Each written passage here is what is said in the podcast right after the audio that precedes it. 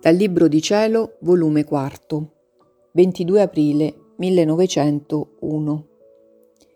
Ammaestramenti sull'imitazione della sua vita.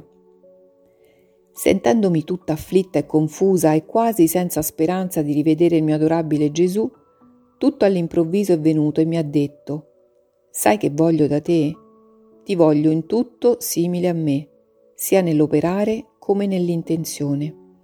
Voglio che sii rispettosa con tutti, perché rispettare tutti dà pace a se stessa e pace agli altri, che ti ritieni la minima di tutti, e che tutti i miei ammaestramenti li rumini sempre nella tua mente e li conservi nel tuo proprio cuore, acciò che nelle occasioni li troverai sempre pronti come a valertene e metterli in esecuzione.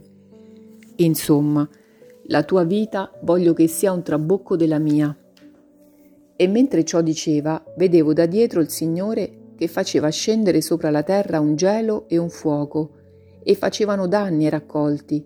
E io dicendo, Signore, che fate, povera gente? Non dandomi retta, è scomparso.